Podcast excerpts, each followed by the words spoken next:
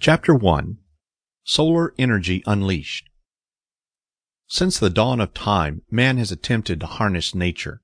It's something of an obsession.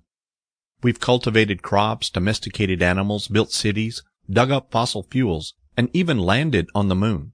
But the most common and powerful source of energy at our fingertips has been ignored by many executives and innovators for far too long.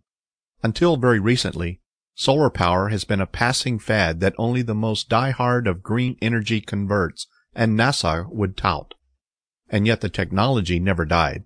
It continued to develop, to innovate, and to become more efficient. The first solar cell was created in 1941 by an enterprising American working with silicon named Russell Ohl. It's been 70 years since that first breakthrough, and solar technology has come a long way.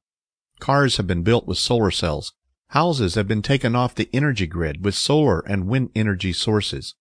You can go out right now and buy your very own solar energy kit and start tapping into the power of that great big orb in the sky. With the world realizing with increasing urgency that our traditional energy sources just aren't cutting it any longer, solar is finally coming into its own. Solar energy is now a multi-billion dollar worldwide industry.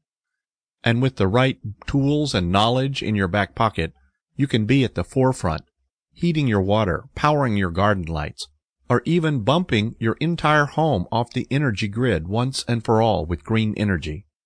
And it all starts with knowledge. The basic facts about how this innovative technology actually works and why you haven't heard nearly enough about it in the last decade as our oil prices have skyrocketed. It's not just solar cells. Even if you know nothing about how solar energy works, you've probably heard about or seen those foil-lined shiny solar cells that sit atop businesses and schools. These photovoltaic PV cells are just one form of technology at our fingertips used to convert the sun's rays into a viable form of energy for our homes, electronics, and cars. But with the right technology, the sun can be used for all sorts of other energy transference. The dream of converting your entire home to solar dependency doesn't have to be out of reach.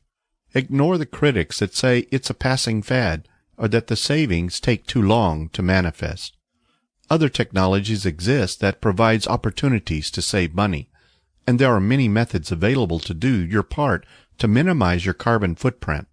We're talking about solar hot water, solar collectors, active solar space heating, photovoltaic panels. And that's just the solar side of things. You can also boost your natural energy sources by utilizing wind power and by cutting back on your current consumption rates.